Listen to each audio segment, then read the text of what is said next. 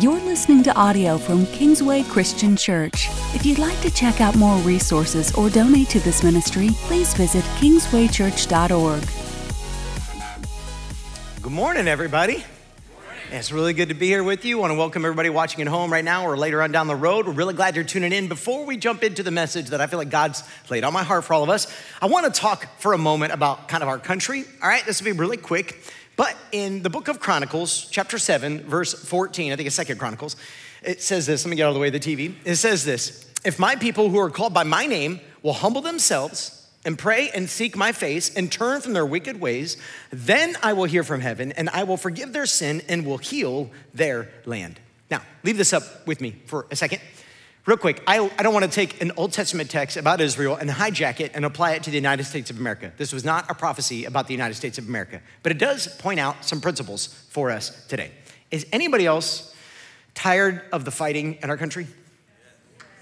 Okay, like we can agree on that, right? Like I thought I'd get a little more than that, right? That's all right. It's all right. You're still warming up. You're still warm. Thank you. Thank you. All right. Yeah, yeah, yeah. It begins with us. It begins with you and it begins with me.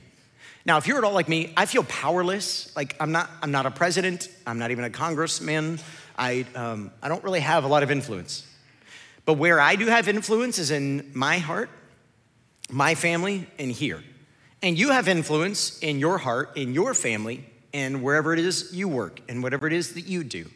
So this verse points to us, I think, and God calls us to say, look, if you are the people of God, and most of you here are, some of you are still pursuing that, if you will just humble yourself, not pointing a finger at any political leader or any person you believe is the problem, but if you will humble yourself, if you will pray, if you will seek God's face, then God will listen. So, I don't have any influence over every church in Avon, let alone the United States, but I have influence here. So here's what I'm gonna call us to do. Ready? For the next three weeks, every Tuesday of this month, for the next three weeks, I'm gonna ask you to repent and fast and pray.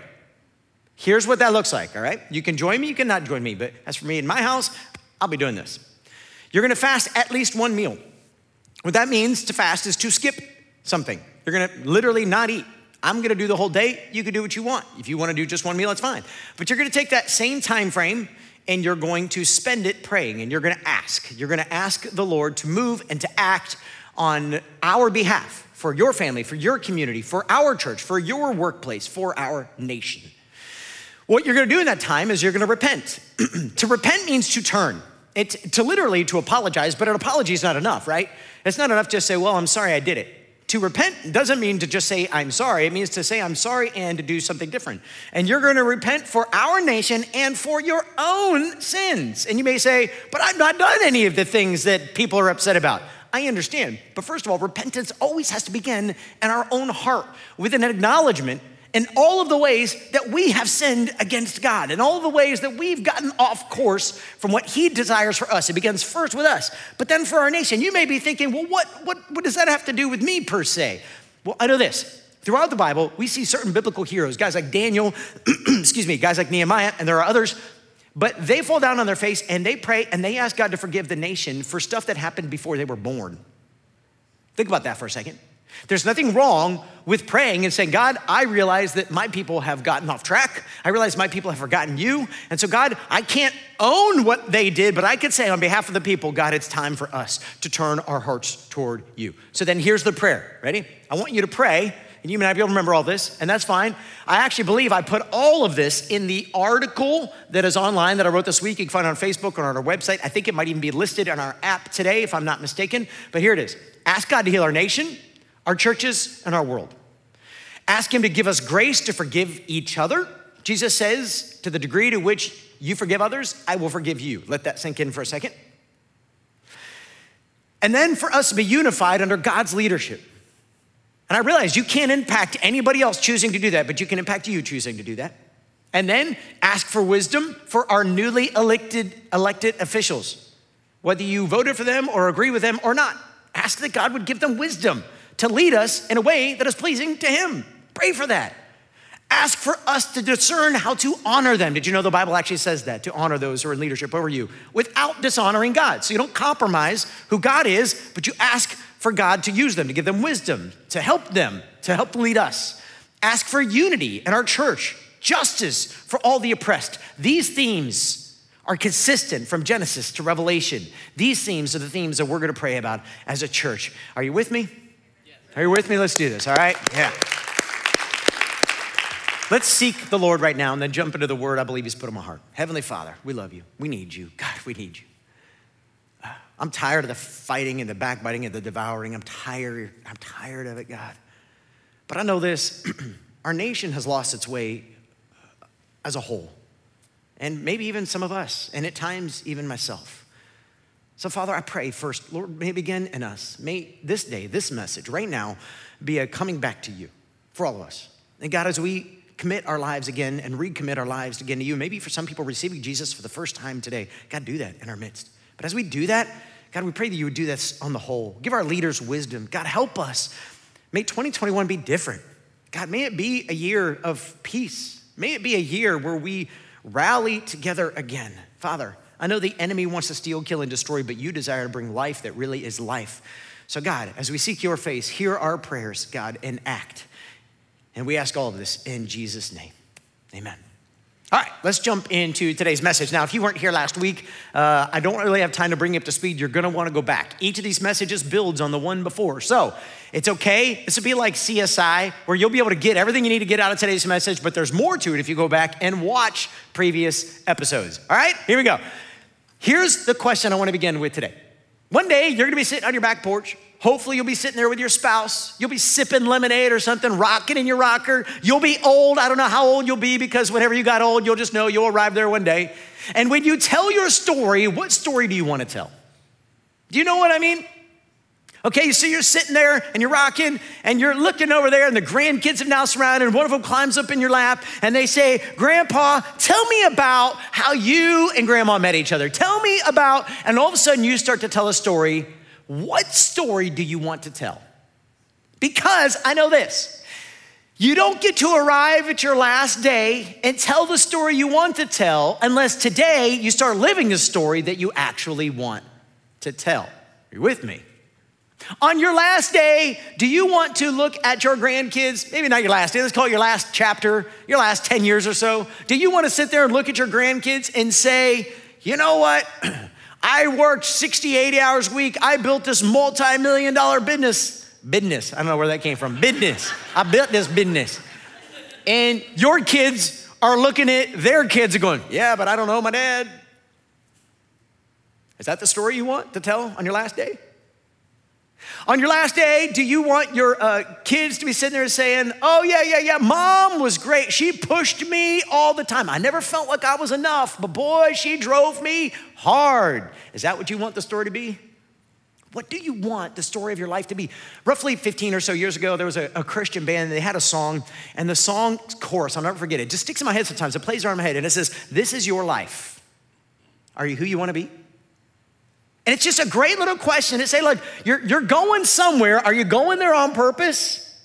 Now, this series is based off a book by a pastor named Craig Groeschel. He leads Life Church, one of the largest churches in the United States. And the book is called Chazown. Chazown. And a lot of you went out and got Italian food last week, and that's because you misunderstood the word. So, the word chazown is a Hebrew word. It comes from Proverbs chapter 29, verse 18. Here it is in the King James Version. And it says, Where there is no vision, that's the word chazown, the people perish. Now, I never want to take a passage out of context. This doesn't exactly mean this. You can look at different translations and you'll see some different wording. But in essence, the word chazown literally means vision, revelation, or dream. Now, what that means in that context is where there is no voice from the Lord, where there is no vision from the Lord, where there's no revelation from the Lord, the people perish, the people get lost, the people end up not where they're supposed to be.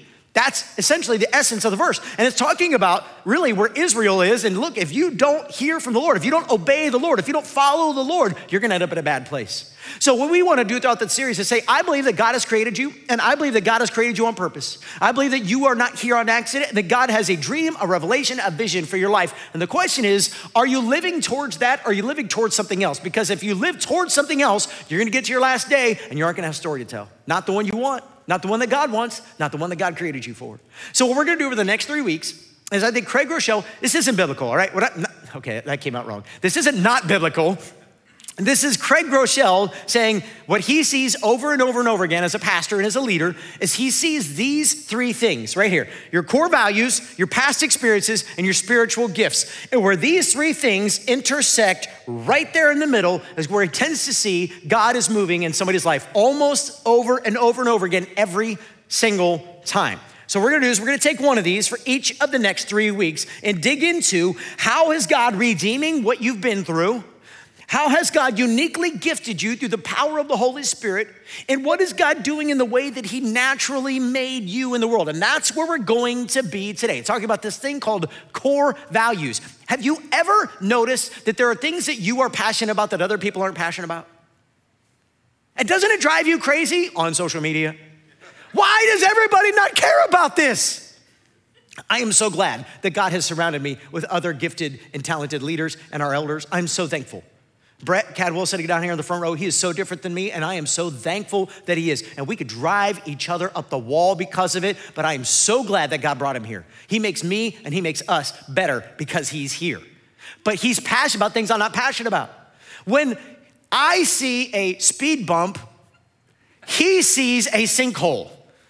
And I'm so glad because he pushes us to make sure that the the sinkhole becomes a speed bump so we can hit it and keep going because otherwise I'd ignore it. I'm so glad that God has put my wife into my life. My wife believes people ought to be thanked for what they do. I believe that people in my head should be thanked for what they do. And my wife will spend countless hours losing sleep to make sure that everybody gets a thank you note that deserves one. Even sometimes if it's six months or eight months late, she'll sit down. If you ever got a thank you note, I can almost guarantee it was from her. If it wasn't legible, it was probably from me. If you could read it, it was from her. And I'm so thankful that he's put that passion on her heart. But if she wasn't in my life to do that, it wouldn't happen. But I'm passionate about other things that my family does, that our church does, because I'm passionate about them. Have you noticed that? Do you have things that you just feel like God has placed inside you? Here's the way Craig Groeschel defines core values. He says this these are those things that you're willing to take a stand for, even if it means facing risk or even losing something that you really care about. They are the values that are hardwired into your soul.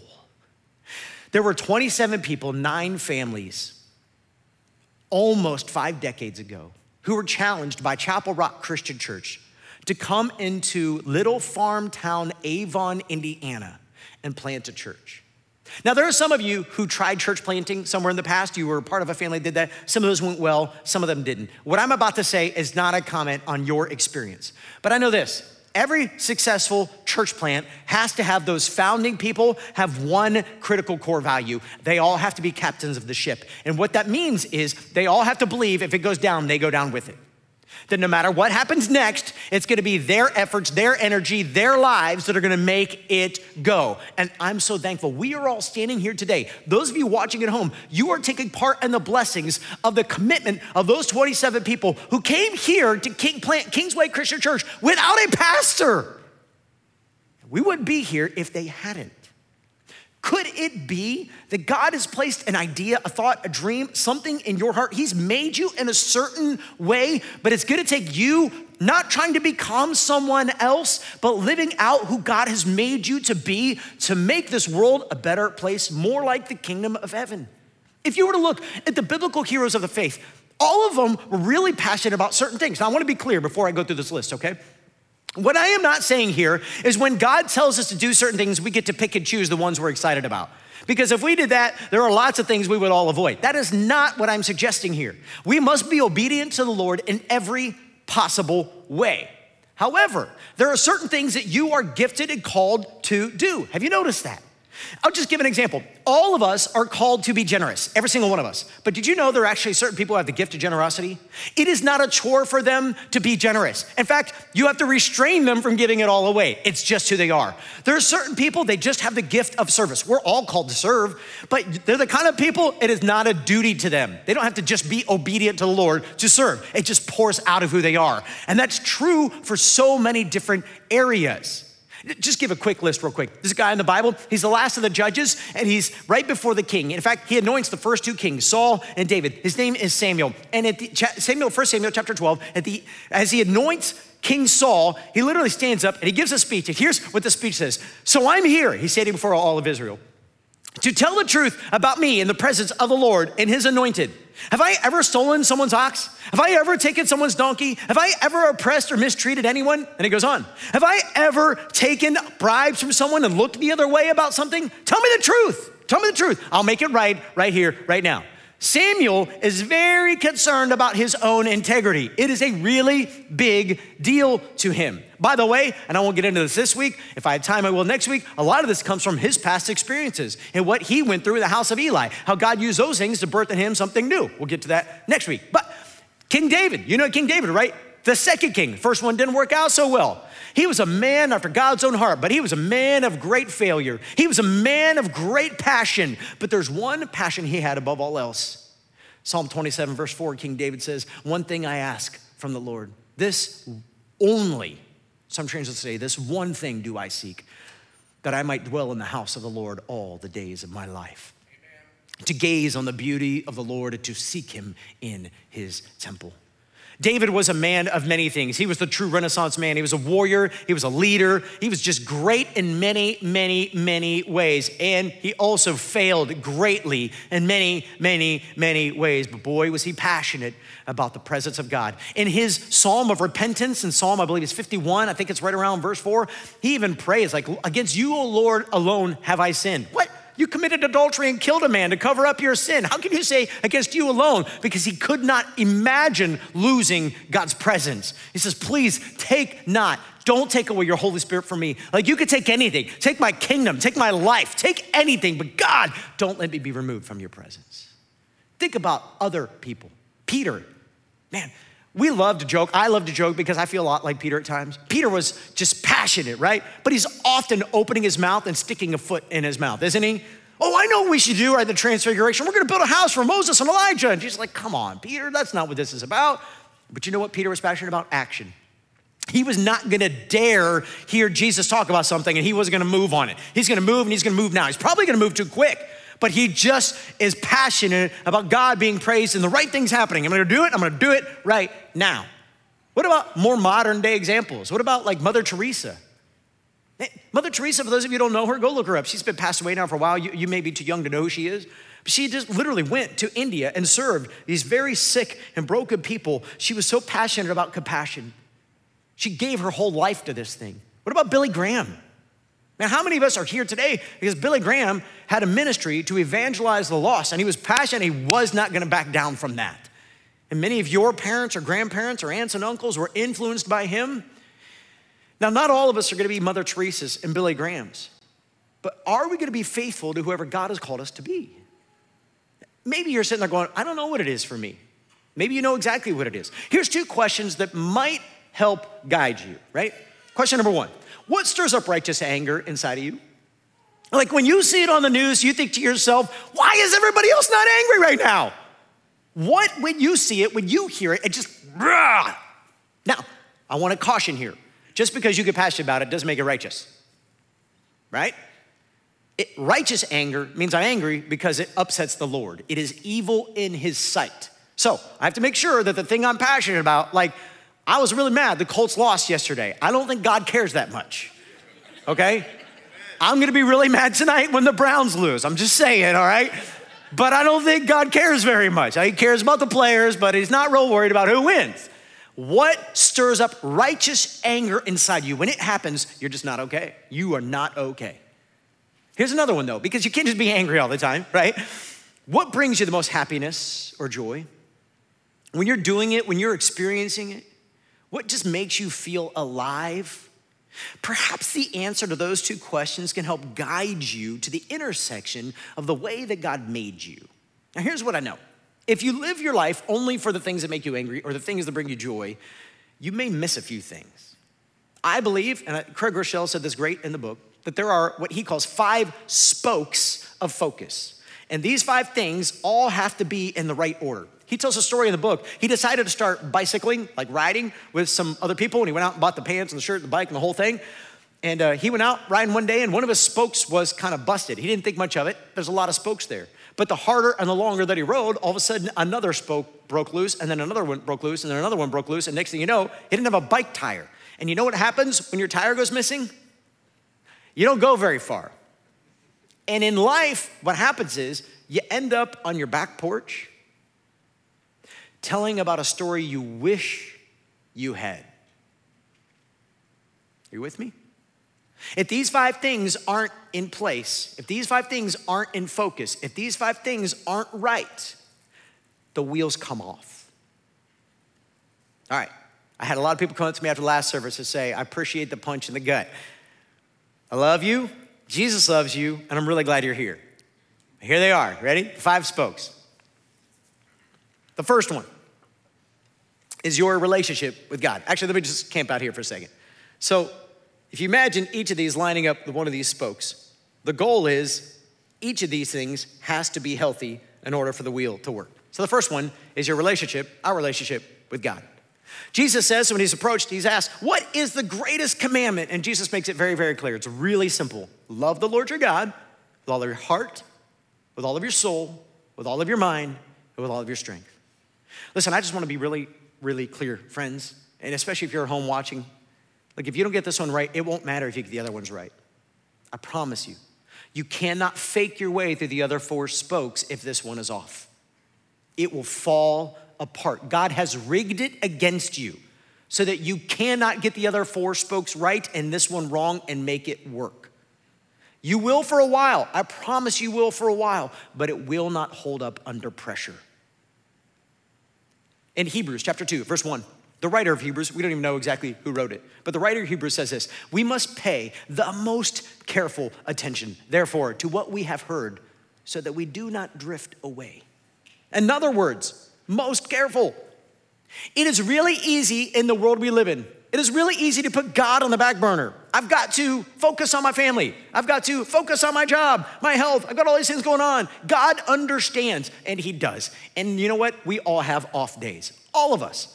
But if God isn't first, it all falls apart. So pay careful attention. Listen, if you're at home right now and this pandemic has you disengaged from God and His church, I am very concerned for you. And we'll talk about this in the next one, but I'm very concerned from you because you are only a small step away from the life of Jesus Christ, called His church. The Bible calls it the body of Christ. And I'm very concerned that if you stay disconnected long enough, the enemy is going to put a wall between you and him. And I'm just encouraging you, make today the day that you choose to get back on track with him. If you've never gotten on track with God, then make today the day that you get on track with God before it's too late.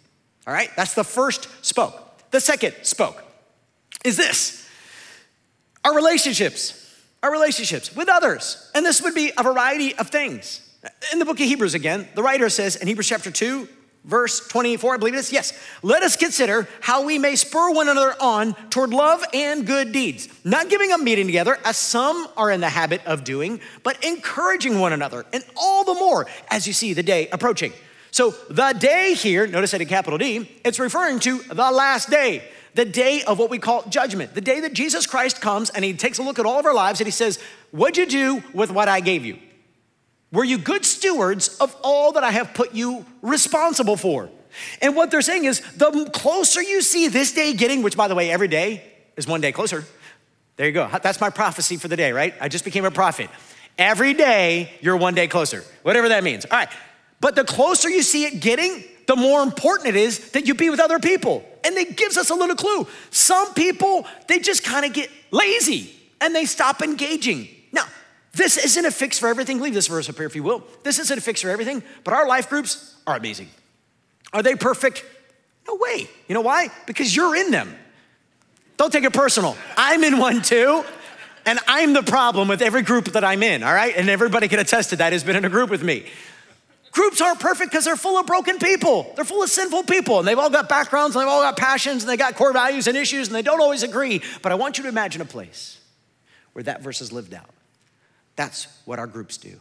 Imagine a place where other people are in your life considering, they're actually spending their mental energy, their mental power, thinking about how to spur you on to accomplish the vision that God has put in your heart. What would it be like to be in a community with people like that? That's what a group is supposed to do. They're the best friends you've never met. Imagine a group of people that when your marriage is falling apart, they don't just say, Well, I hope it works out. They're calling you, they're texting you, they're keeping your butt in line, honestly. They're looking at you and saying, No, you forgive them. No, you got to go work on this. No, you need a date night. I got your kids. Go do this. They're the ones listening to you and saying, I get it. We've got to confront that behavior. That's not okay. When your kids go sideways, because I've heard occasionally kids do that, they're the ones saying to you, Look, I've been through some stuff, or man, I read this great book, or why don't we get some help? I'll go with you. They're the ones that when you go into the hospital, they're showing up to make you a meal. They're helping with the kids or the family or whatever it is. They're the ones coming alongside you and they're spurring you on. They're saying, don't quit, don't give up. Now imagine your life with that and imagine your life without that. Sitting on your back porch, rocking in the rocking chair, sipping your lemonade, holding the hand of your honey. Don't you want to look at them and say, I'm so glad they were in our lives? Oh, grandkids, let me tell you about, and then you start naming people. There are people in this church that have been that to my wife and I, and there's so many, I can't name them all. I really can't. And I think about like Patty Beavers, I think about the Rhodes, if any of you know them, they have been so near and dear to us. And I'm so glad, like my kids get to see that now. One day when I'm gone, my kids will tell the story of the influence of those people in our family's life. And I want that for you. I want that for you. Some of you, you've moved here from other cities and other towns and other communities, and you don't have connection and you need it. Why wait another day? Go have a hard conversation about how to make this happen today.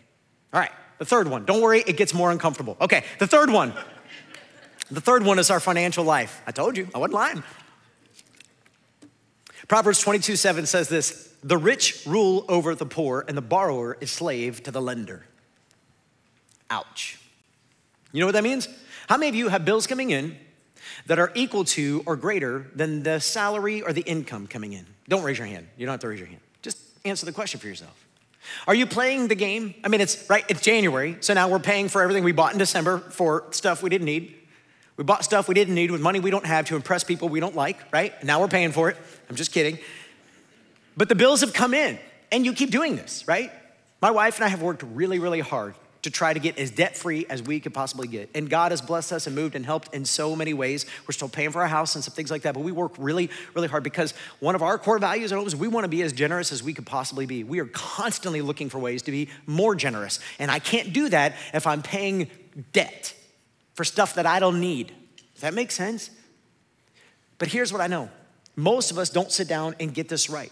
And God's gonna move one day and He's gonna say, I want you to go on this mission trip. I want you to invest in this thing. I want you to move over here. I want you to come over here. I want you to this. And you're gonna say, I can't. And you're gonna have all these reasons why. And one of them is gonna be money. And the number one cause of divorce, if not number one, now it might be number two. It's kind of teetering on social media. It's been dancing on it for a while now, but it's money. Are you tired of fighting with the person that you love over money? Are you tired of feeling stressed and burdened and overwhelmed with not having enough money? There are answers. That's why we're doing FPU. That's why it's launching here. It is not too late to get signed up. Listen, I'm about to say a word that I don't mean for it to be offensive. It's the biblical word. The Bible says a fool, a fool only keeps hearing the truth but won't listen. The Bible also says a fool will only learn with many blows to the back, meaning you're gonna have to go through a lot of pain before you learn. In other words, don't be a fool. If you've been experiencing pain in your financial life, the wheels will fall off and you'll lose your home, you'll lose your job, you might even lose your faith.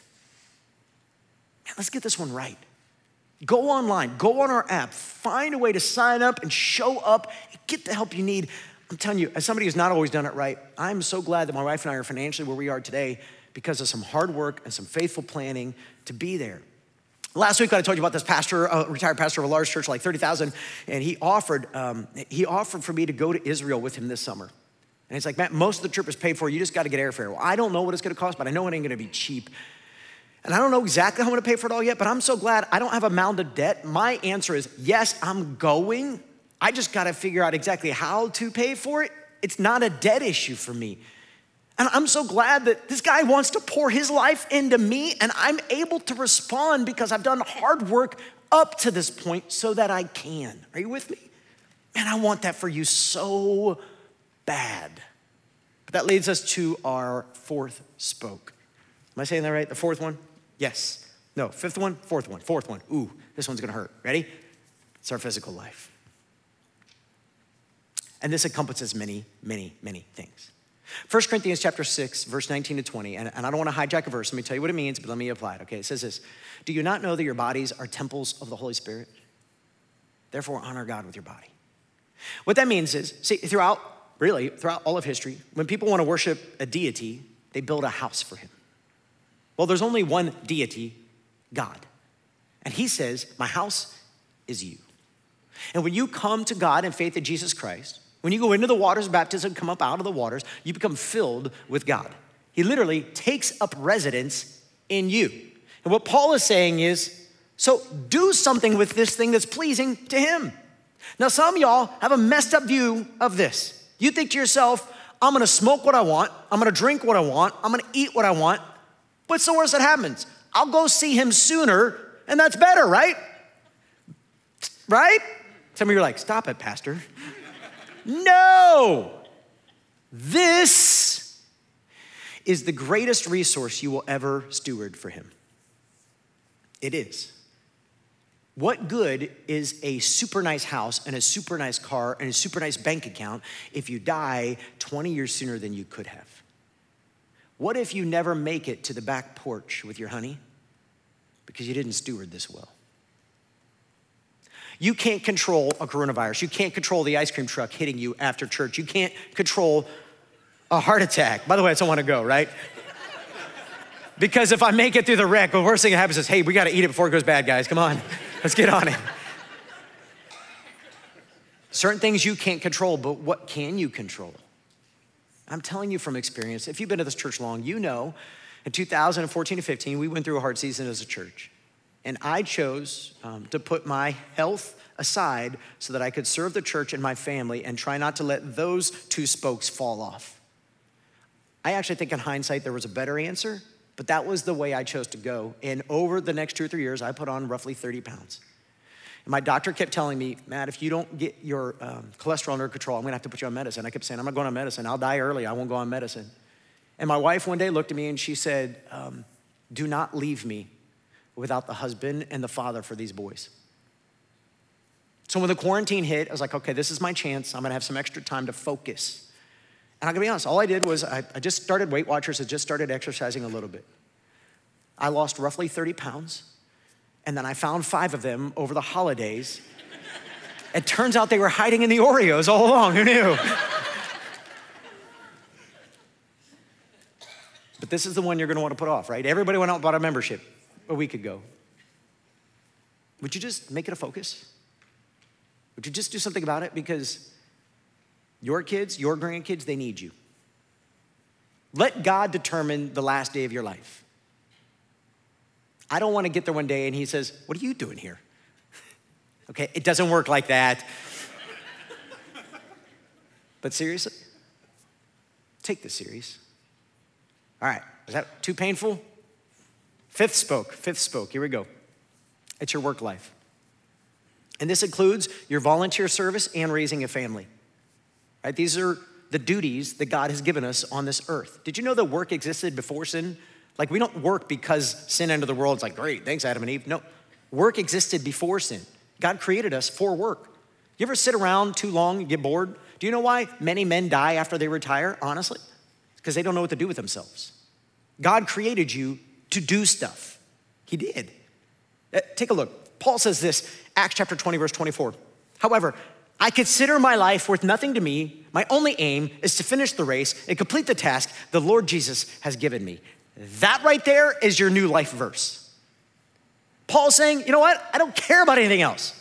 Everything else in this life is irrelevant unless I finish the task that God has given me. God didn't give you the task of being the lead pastor of Kingsway Christian Church. Who did He give that task to?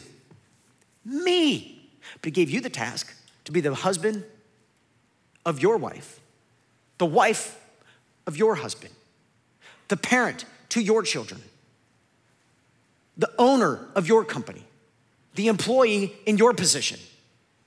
He gave you those responsibilities.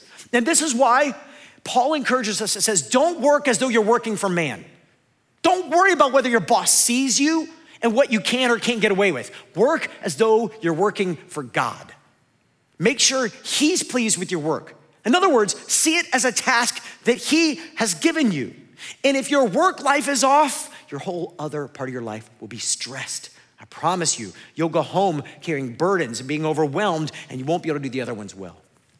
I brought this up not because I wanted to talk about where we are as America. I brought this up because I got this analogy a long time ago. And this whole message has come from a lot of hard lessons I've learned. I have not always done this well. Sometimes I do still, and sometimes I don't.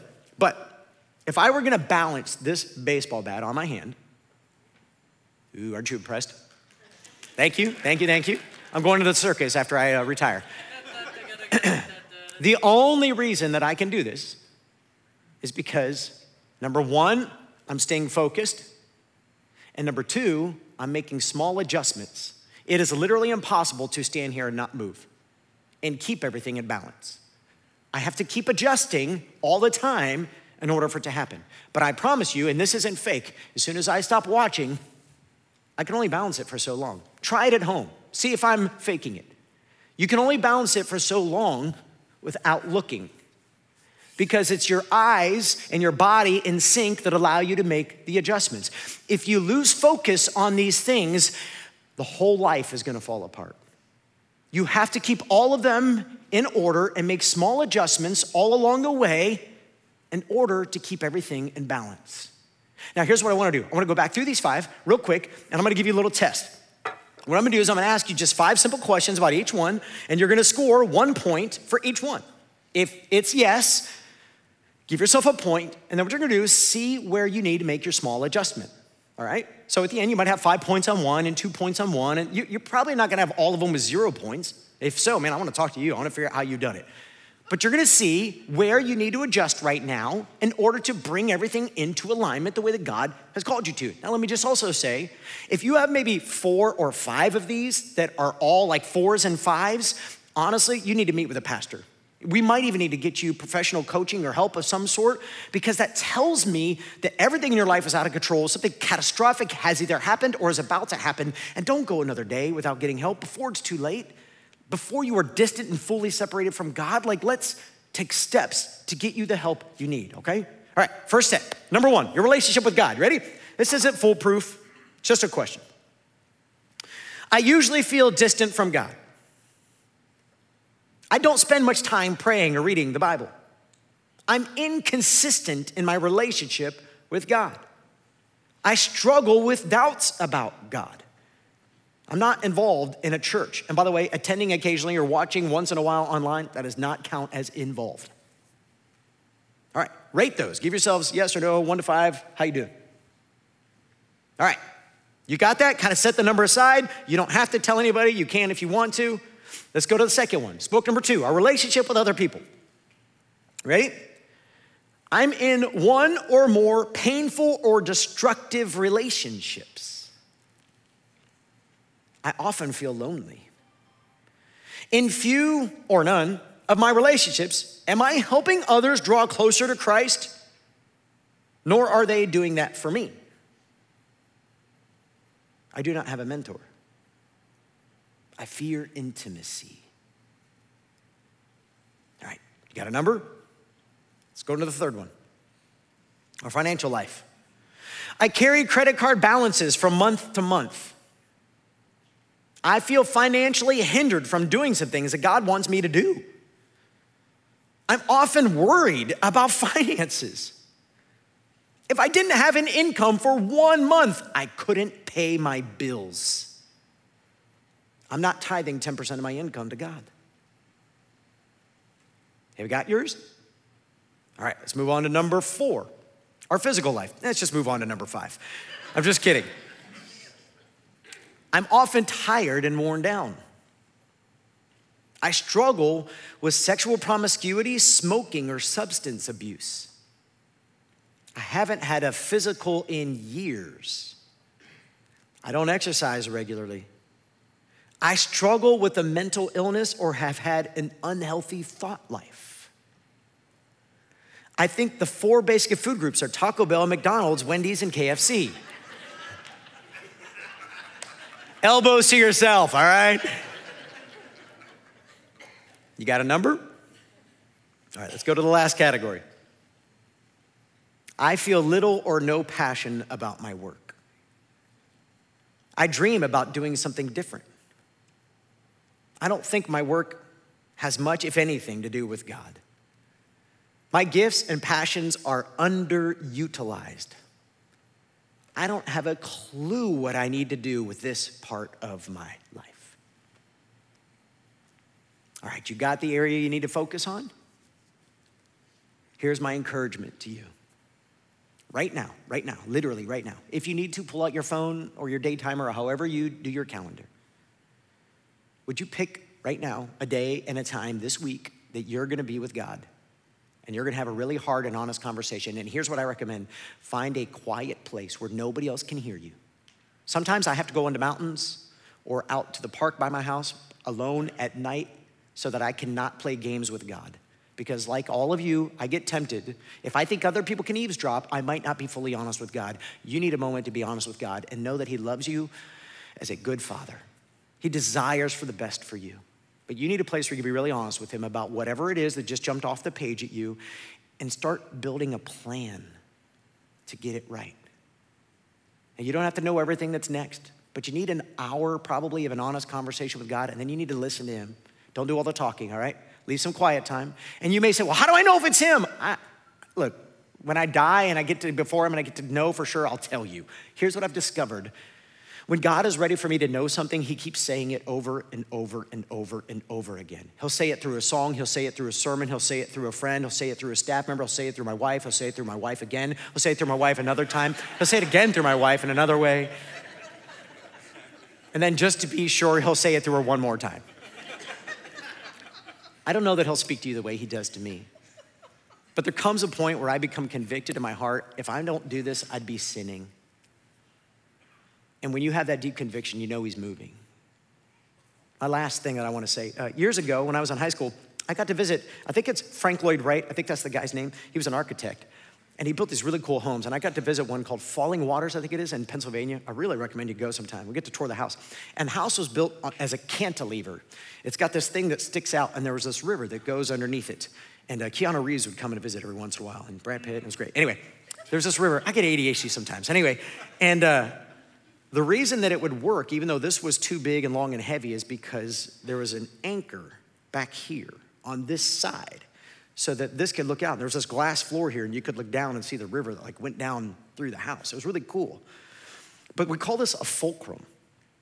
A fulcrum. You know what a fulcrum is? Where you can pivot something. So I want you to imagine for a second and see if I can pull this off. It took me a while, but I got it last service. All right. Does life ever stay like this? Ah, yeah, it stays a lot like that. Doesn't stay like this very well, does it? Don't. See, told you it doesn't. So, this is what we want out of life, right? All right, nobody move. nobody get in a car accident. No schools send my kids home for quarantine. No one get sick. No one get pregnant. No bills better come. Come on. Everything is finally balanced. It doesn't work like this, does it? Ever. Rarely, ever. When we're following God through the Holy Spirit, the Holy Spirit becomes our fulcrum. And what that means is the Holy Spirit could say to you, you know what?